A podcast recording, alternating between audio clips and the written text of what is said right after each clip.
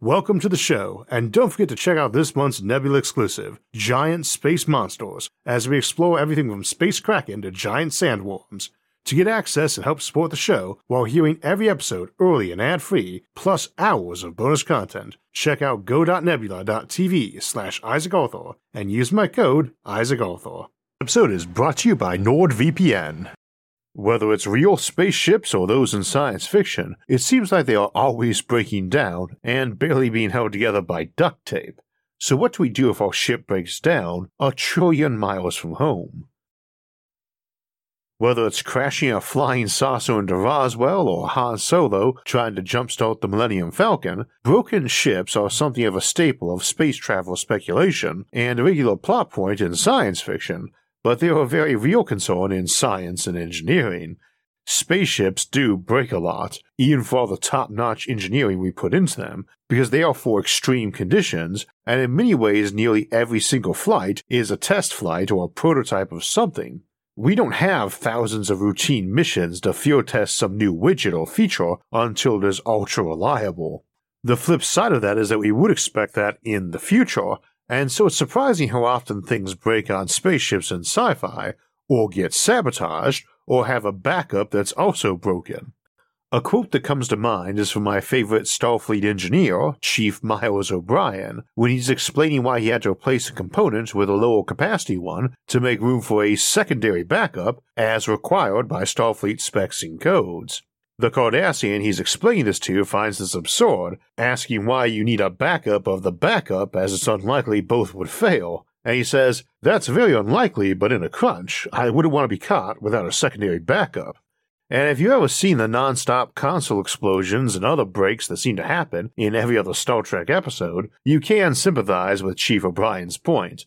The backups are always failing at the same time the original breaks, in a fashion that even Murphy's Law might find pessimistic. When it rains, it pours, and the weather in space is even crazier. Now, it stands to reason that since we do not live in a science fiction episode, probably, such convenient coincidences aren't getting shoehorned into our script by lazy writing or last minute production changes. However, on an interplanetary voyage lasting a couple of years, like those we envision to Mars or other places in the next few decades, or interstellar missions in the further future which might last decades, you do not need the main system and the backup to fail at the same time. Stuff breaks for a reason, and whatever circumstance blew the primary out might still be in play for the secondary, too. On Deep Space Nine, for instance, they're constantly trying to MacGyver up repairs and improvised components for an old space station built by another civilization for another purpose. And if you think trying to read the instructions in a technical manual written in another human language are tricky, an alien one is probably way worse, as might be components from your homeworld that were built a light century away and imported to a colony with hundreds of years of language and cultural drift. So it stands to reason that we want backups, and of course, the reason you don't want them is that they are expensive, both in terms of cost and mass, which is the arch enemy of a spaceship. More mass means more fuel and more maintenance, too. Such components are for fixing things, but especially for protracted storage, a lot of sensitive components would need extra efforts or even gear for preserving them. In my opinion, it is very unlikely any manned spaceship leaving Earth orbital space will do so without a 3D printer, the more realistic version of the replicator of Star Trek, and that's likely to cover any relatively simplistic bulk replacement item.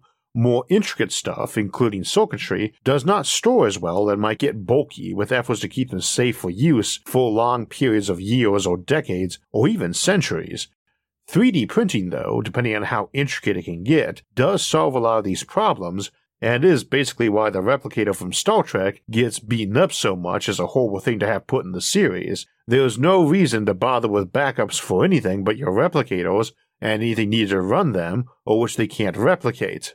They are too convenient and thus too often forgotten of during episodes where they would make the plot pointless. Now, conveniently, things are always breaking on those shows that the replicators can't replace, and in a way that sort of makes sense, since your ships might be full of lots of classified or brand new technology on the cutting edge of your science and industry, and might be a pain to replicate or just not have a template yet.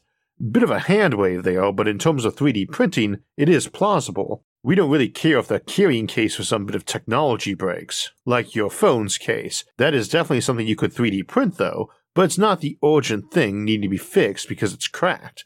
And printing circuit boards is tricky too, though also something we do. It's just a different device than 3D printer, same as a paper and ink printer.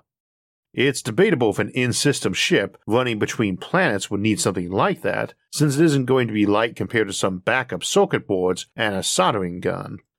I should also note that things like nanobots and universal assemblers are potential options for making anything rather than having a handful of more specialized printers or forges, but it would generally be easier to just include a specialized fabricator or three. Tiny machines will be very slow, it's sort of the nature of that process. See our Santa Claus machine episode for details, though they are likely to still play a powerful role in self repairing gear and ships. Key point though, when you're fixing stuff, the backup doesn't have to be the same device. The new widget might be far better than the design from 20 years ago, but that one will work in a pinch and probably is way easier to find a design you can cobble together. The real backup is a database of every component you have on a ship that can be cross referenced to the devices it appears in, or that parallel components appear in, so you know where to cannibalize from. A very good engineer would know many of those, or be able to inspect and find them, but that's exactly the sort of thing computers and AI are wonderful at. So you crack open your damaged navigation console and find the W42 is burned out, and the computer tells you if another W42 is around the ship, or if any components of the W42 are. Now, it's hard to say if the future will be a place that's full of highly individualized and tailored components, or very standardized ones, Ironically, new equipment tends to be a mix of both since we try to cut down on costs and unexpected problems by using tried and true tech in prototypes wherever we can. We can't really say that the future is going to be a place where every single bit of gear is custom tailored to its job from the ground floor up, but such a future is no time soon, and really something I'd only expect in a post science civilization, or one with technological stagnation, as we discussed in those episodes, where you basically are done innovating because there's no place to innovate or none left where you are willing to risk going, and thus folks have spent centuries retooling every device to optimum performance, including ripping out trivial things like the resistor or capacitor that's 5.32% more massive than it needs to be for one that's exactly 5.32% less, and is manufactured exclusively for this device. The airlock door that was standardized as 10mm thick steel, but after long discussion and regulation, has been peeled back to 9.83mm instead, saving trillions of dollars. And of course, in that sort of economy, everything is about building to last. Because there's nothing new coming out next year that makes something obsolete. So even fairly standardized ship designs are going to often be heavily customized after some individual has owned one for decades and made custom modifications.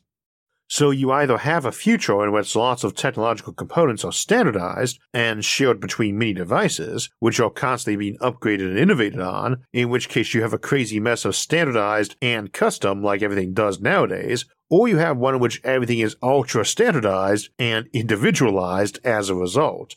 Both have their pros and cons, but neither really implies you've got a backup of every single device and a backup of that backup more likely, items on that ship get ranked by priority in an emergency, and either you pick a device for that function where all of its bits are easily synthesized by an onboard manufactory or cannibalized from other things, or else you do keep a backup and even a backup backup. Of course, another approach is modularity, where it's not that you have backup so much you have tons of the same device doing the job or able to retask to it. You don't have a backup meal, you have a pantry full of food, reserves rather than replacements. You don't have a backup captain, you have an XO, and that XO has normal jobs to perform, so does whoever is next in line for command if the captain and XO both get neutralized, or vaporized as the case might have it. I've seen cases in fiction where they had a backup crew on ice in case a member got taken out, but the cases involved are usually where life support is very restricted, or where it's a sleeper ship with a dozen awake crew and thousands of frozen colonists, so they just thaw out an astronomer if the navigator got killed, or an engineer if the ship engineer went nuts and had to be restrained or put on ice. We could see something like this in a post human environment of digital uploaded minds, where you and other crew members and colonies exist in a virtual environment, or just store it on a hard drive and have an android body or mundane robots you pilot in the ship to do real world tasks. The life support and freezing options, though, raises another issue. It isn't really right to say that interstellar space is cold. The temperature of interstellar gas is often super hot, but it's super thin so it has little heat, even if its temperature is high, so it's quite easier to keep things cold on a ship, and indeed it's pretty easy to keep them warm too, but still costs more energy. The actual temperature of space is not terribly relevant. It's how thin it is, since that's what controls cooling by anything other than radiation as infrared photons. With that in mind, if you've got a damaged ship and a civilization able to restore frozen people, what you do is make sure your ship either has a printer able to make freezer pods or contains a lot of equipment you can cannibalize for it, and by mass that's going to mostly be the same stuff you make your hull from, since it serves the same purpose. In an emergency, you freeze everyone you don't absolutely need at that moment, which is eventually everyone if it's an unfixable problem. For that matter, freezing itself, or vitrifying, is less important in space. Radiation shielding around your body to protect your asphyxiated corpse from being mangled by radiation micrometers is probably sufficient to let them revive you if they can revive you from being frozen in the first place. Sci fi style stasis pods presumably work on freezing time, not bodies, so would probably be harder to fabricate and run, but easier to restore someone if kept intact. Shut it off and they're unfrozen. They don't need to thaw out because time stopped. They didn't actually get icy. So too you might use brain scan and mind upload backups. A distress beacon might be an encrypted update to your brain's last save state back at home base.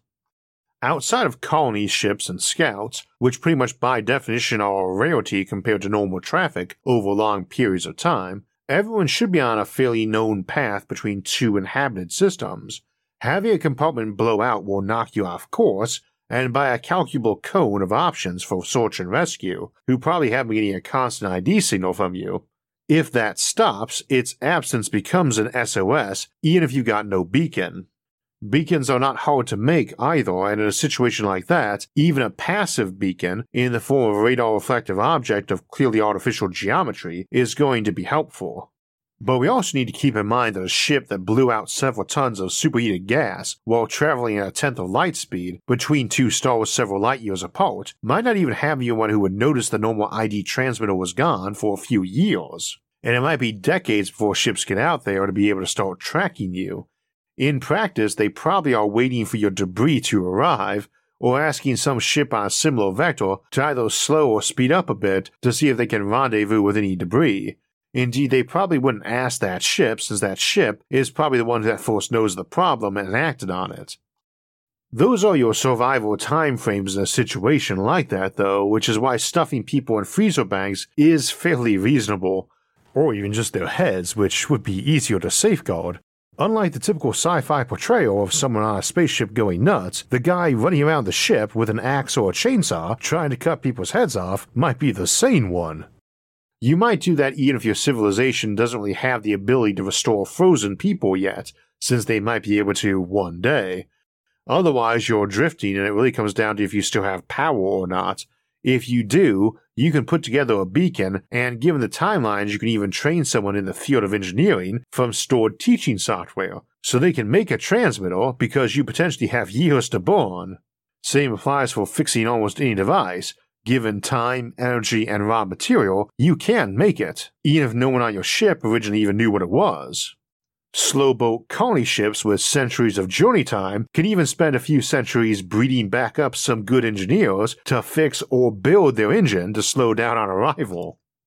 If you don't have power, you need to get it, and the good news is that there will almost inevitably be something you could use to power a transmitter, because even some weak 20 watt signal that pulses once an hour for a millisecond is going to be trackable once people know to look, which is probably 5 seconds after your normal signal goes offline, plus light lag. This is also the sort of thing computers and AI are perfect for, monitoring 50 million transponders simultaneously for all the ships in the travel corridor and estimating each one's velocity and possible deviation for a search. The bad news, though, is that putting together a power plant, if you haven't got power, is a lot harder. In deep space, you can hypothetically use giant thin mirrors to concentrate distant sunlight into some sort of power supply, and active sensors looking for it later will spot that giant mirror in an instant anyway. But that just makes you easy to find later, and if you haven't got power, your fate is entirely up to others, and if your civilization is able to restore frozen bodies. Otherwise, you're pretty much limited to rescue by divine providence. You're going to want to stick with that ship too. Escape pods are going to be harder to track and are something you use if your ship is actively being shot at. And it's not an ocean going ship that's ramming an iceberg and sinking, so enemy action is the major reason you would abandon ship. And they really shouldn't have any problem tracking those pods either. If your enemy is the sort to take prisoners, they can. If they would rather ignore you and let you be someone else's problem, they can. And they want to target those pods, they certainly can. Of course, being taken prisoner might be the worst of various scenarios, but it is why a stealthy escape pod or lifeboat isn't really needed. If they've got a hundred railguns and tracking systems locked on your ship, they aren't going to miss a stealthy little pod because that's exactly what enemy counterfire in the form of a stealthy little missile and torpedoes is going to look like. Whereas a clearly visible pod helps friend or foe rescue you and be able to easily track you so they don't have to worry if you're a missile if your enemy does not take prisoners or does not return them in good condition, so to speak, then you shouldn't be wasting space and mass on life pods that could be spent on more armor and bigger guns. That way, you improve the odds your enemy is relying on your sense of honor and mercy, not the other way around, especially as they might not have any, also, given the technologies we've been discussing, your life pod basically amounts to a convenient shipping box they can pick up and then scan your brain for everything it has, or dump your revived mind into the Matrix, or a virtual nightmare that makes a torture chamber look like a vacation resort. Instead, you stay on your ship, no matter how damaged, because it's not drifting through space waiting to explode at any moment and on fire. Anything actually capable of exploding is a potential power source, too whereas generally speaking, things which make power aren't really prone to explode. That's more of a notion of old steam engines blowing or early nuclear reactors melting down. We will leave a caveat that a ship running on antimatter could explode if containment was lost, but that's something that should vaporize you instantly with no warning or reaction time if it happens. You're not going to have containment slowly break down, and it is your power source, and it's a very easy one to tap if you've got safe storage for it, so you're not losing power to it unless you've run out of the stuff. Your magnets contain the antimatter by having electricity flow through them, and you leak matter out of those to generate power, so it's a fairly straightforward design. Also, it is critical to always remember that when it comes to interstellar spaceships, the energy need to move you up to and down from those kind of speeds dwarfs the amount of energy you need to run life support even on slow boat arc ships. Unless you're going less than 1% of light speed on a ship trying to keep a Holo O'Neill cylinder lit for thousands of years, you didn't need as much energy to run life support as to get up to speed. That generally applies to interplanetary speeds too, they are smaller, but the trip durations are too, and when it comes to very core life support like recycling air and water and keeping the heat going, bigger ships are better for this. I know on the show they'll have the Enterprise lose power to life support, and within minutes no one can breathe or they're freezing to death, but on a ship that big they should have days before there's a noticeable drop in temperature or a dangerous uptick in CO2 levels. So the key to good ship design is making sure you have backup power sources that are likely to still be accessible and usable if something blows up, and which are scattered about so as to make them hard for a single source of damage or sabotage to get. You get a design philosophy of making sure lots of stuff has batteries and a protocol for keeping them fully charged and compatible with each other. You definitely do not do like they did in Star Trek Voyager and have a holodeck power supply that's not compatible with the rest of the ship, which is a great example of lazy writing when you want to have food rationing, remove replicators from play, and still have side episodes on the holodeck. Your other design philosophy becomes making your big dumb heavy mass useful stuff. When it comes to radiation shielding, for example, there's no particular reason sheets of metal couldn't be made of spare parts or feedstock for your printers or even batteries instead of just dumb metal. Bulletproof batteries as components of armor has been discussed in a lot of speculation for combat body armor or exoskeletons, and this general dual role is always advantageous whenever you need to keep your kit or cargo light, even when the thing in question might not be optimal for either role because twice as much of it does both jobs better. This option is better when cost is less important than mass and when operations are far from resupply. It also works better when multiple roles are either freebies or likely to be done. So having the hubcaps of your car built to be used as emergency shovels or expandable fuel drums sounds neat. But it's hard to imagine you would need that function very often, and it's likely to make for an expensive hubcap that doesn't do its hubcapping job as well.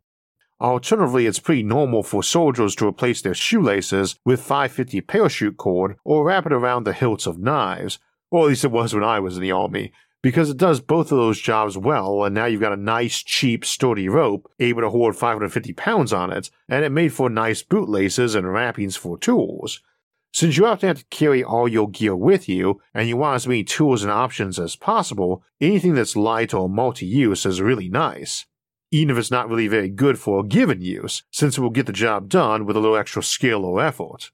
A multi-tool in your kit is great, so is a Swiss Army knife, but a workshop with those individual tools in large non-compact form is much better, just not very mobile.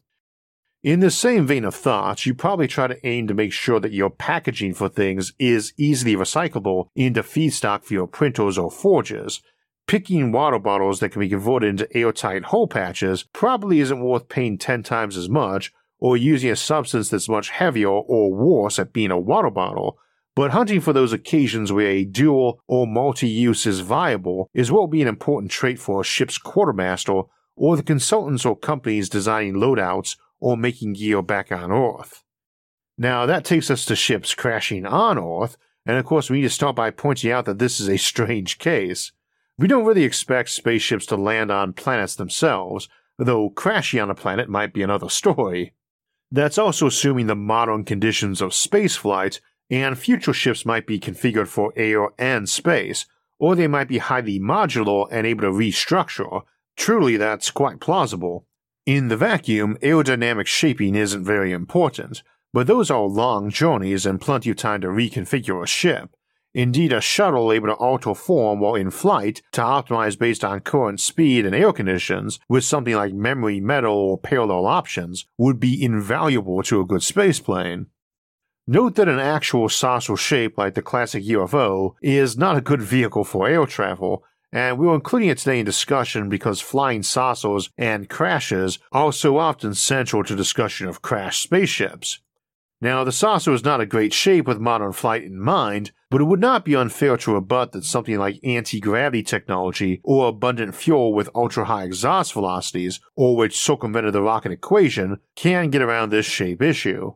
Indeed, we were talking about how to do that last week when we were contemplating if you could own your own personal spaceship. Anti-grav or superior fuels basically lets you casually drop through an atmosphere rather than having to squeeze every drop of fuel for all it can offer and brake using air drag. We do not have these, so we have to squeeze every penny, but this is exactly what an advanced civilization would want for its spaceships and aircraft, and they would be researching it if they had any plausible scientific leads to those technologies or materials. So if it is possible, they will probably have it. Also, if your ship is crashing into a planet, it might be an unplanned trip entirely, and a saucer shape is fine for a void craft not planning to be in the air much. There's a lot of pros and cons to many different shapes for vehicles. Saucers are not generally considered great candidates, but often it would depend on the situation. For instance, a ring is a great shape for a ship for crew accommodations, to spin it for artificial gravity, and that becomes a saucer if you cover the empty middle and use it for lower gravity facilities and storage. And while spin gravity implies that you haven't got anti gravity technology, since you'd be using gravity plating in the ship or something like that, it is worth noting that such technologies probably burn energy, while spinning a ship doesn't once it's going. Just because a civilization can manipulate gravity doesn't mean they do it everywhere, same as we don't stop using windows for lighting just because we invented candles and light bulbs. That's a thing to remember when discussing topics like this and futurism in general. Sometimes the technology utterly eliminates a problem. Other times it might seem like it would, but then it doesn't. Televisions are now comparable in price to Windows, for instance. but we don't do a lot of TV window swaps in houses, and folks often thought we would in old or sci fi, same as TV also didn't get rid of radio or books. On a spaceship, though, windows might be rarities, in favor of the main viewer approach we saw on the bridges of Star Trek vessels. Anyway, when it comes to a ship landing or crashing, whether or not it survives atmospheric entry is all about how good their metals and controls are. Folks talk about ships burning up as they fall from orbit and being shattered if they hit, but that's assuming it's not a super material, and if your civilization had those, then that's probably what your ship hull is made from. And need not be that super of a material either. It's weird to imagine something that better resembles the child of a skyscraper on a mountain than an airplane surviving a plummet from orbit, but that's not actually that weird. Indeed, most of the destruction is from decelerating from orbital speed, not the drop itself, which presumably ends with the object impacting at what we call terminal velocity, which is badly named as folks assume it has to do with dying, which admittedly often would be the case for anyone hitting the ground at terminal speed, but rather it's just the maximum speed a given shape can have for a given gravity and atmosphere, and its own weight, where the air drag counters the pull of gravity as air drag increases sharply with speed. One minor caveat on that, though, not only does an object have to slow down if it's moving at orbital speed, rather than just hovering above the planet, as sci fi spaceships often do, but there does need to be enough air in its path to slow it, which means an actual solid mountain dropping on the planet is not going to be cushioned much by the air, let alone slowed from orbital speeds, as is the case with big asteroids. Alternatively, almost anything hollow like a ship will be, but if one is big enough, like a super star destroyer, that should not be taken for granted. Regardless, terminal speeds are shape based and not high compared to ship speeds, for instance, bullets, which are aerodynamic and have a high terminal velocity as a result, often have terminal speeds of 45 to 60 meters per second, or 100 to 134 miles per hour. A human in belly flop attitude is generally about 120 miles per hour, and in head dive attitude, potentially as high as 180 miles per hour, or 80 meters per second. You can definitely build something, even with modern materials, that is going to survive that, and it is worth noting that spaceships are likely to be built with forward collision in mind, and if the ship had managed to slow to terminal speed, we are in the realm where something can be built tough enough to handle that collision. We also have to contemplate the option for drag chutes being built from hyper-strong materials, and the characteristic of a drag chute or parachute made from something as strong as graphene can you get away with enormous chutes for little mass, or ones with enormous tensile strength that won't be shredded by the force of supersonic air. Whether or not the crew survives that is a lot harder to say, but an airbag and seatbelt combination could save you at that collision speed. And it's not hard to imagine improvements on that. I recently rewatched the first episode of the old My Favorite Martian TV show from the 60s, where Ray Walston is playing a Martian known as Uncle Martin to a local reporter who found his crashed ship and is helping him try to get what he needs to repair it. He had been on Earth as an anthropologist studying us, and in practice you would think he could just signal Mars, especially as they should be wondering what happened to him. But the thing about an unexpected UFO crashing on Earth, saucers or whatever, is that we're assuming it is an authorized mission. The joke often goes that it seems weird a spaceship could cross trillions of kilometers of space, then break down the last hundred in our atmosphere, but in practice, that's pretty plausible. Coasting through space is certainly the most likely time for damage as a whole because it's a long period, but also gives you lots of time to fix things, and it is only more likely because there's so much more of it. Slamming on the brakes in a thick atmosphere is way more likely, meter for meter, to damage your ship and that's assuming it was in good shape. Something we've often discussed in other episodes is that the normal reasons given for why a UFO came to Earth tend not to work out well on contemplation.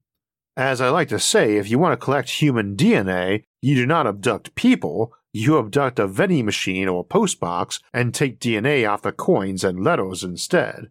Reasons that tend to make more sense are hard, but some examples we've come up with are smugglers sneaking onto planets to steal unique trade items for a collector's market.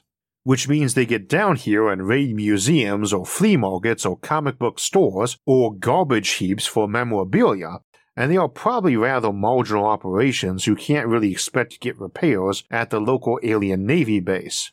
a Han Solo and Chewbacca sort of situation, but they're here to get mint condition collectible action figures of Han and Chewie to sell to aliens who prize primitive world collectibles before they've made contact with the wider galaxy.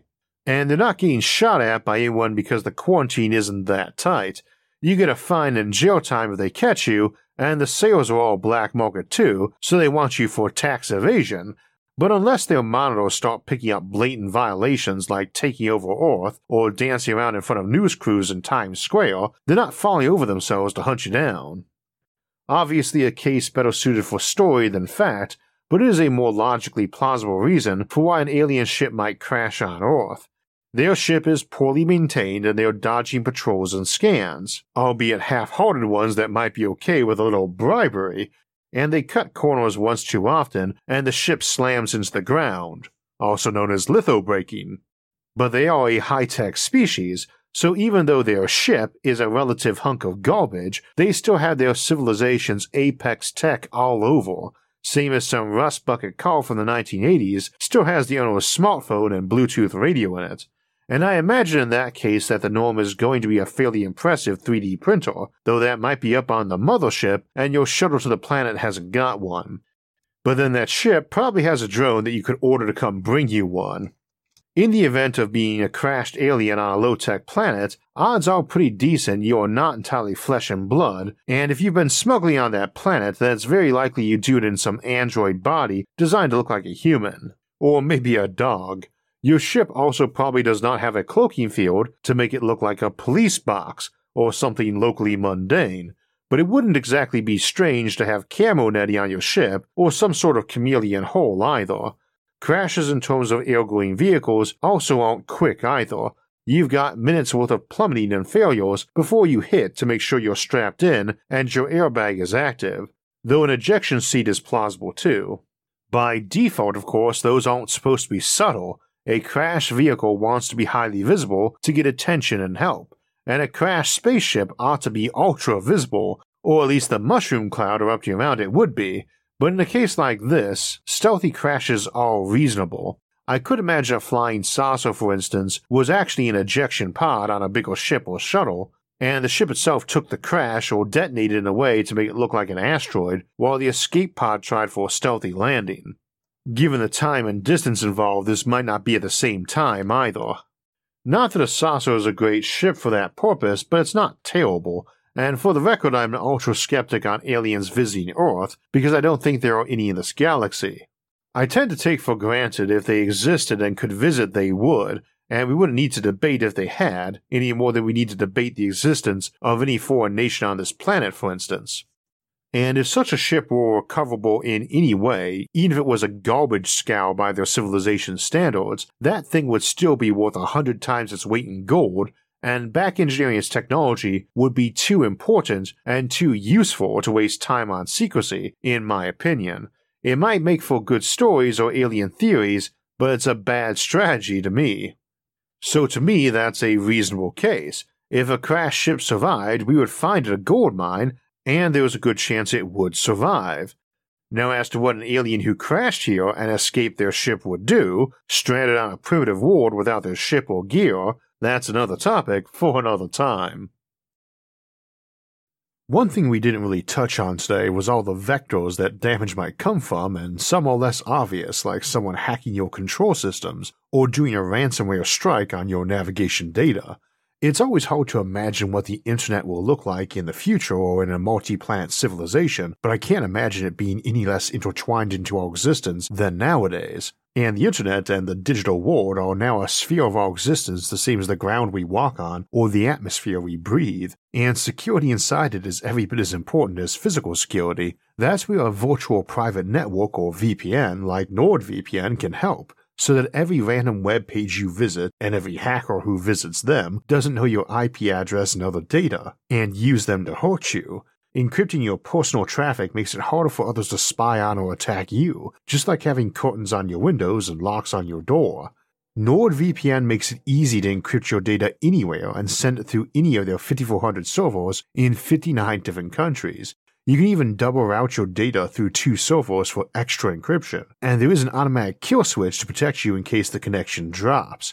NordVPN is also easy to use. You can turn it on with one click or even automatically. It works on up to six devices and on different platforms like Windows, Android, iOS, macOS, Linux, and even your Android TV.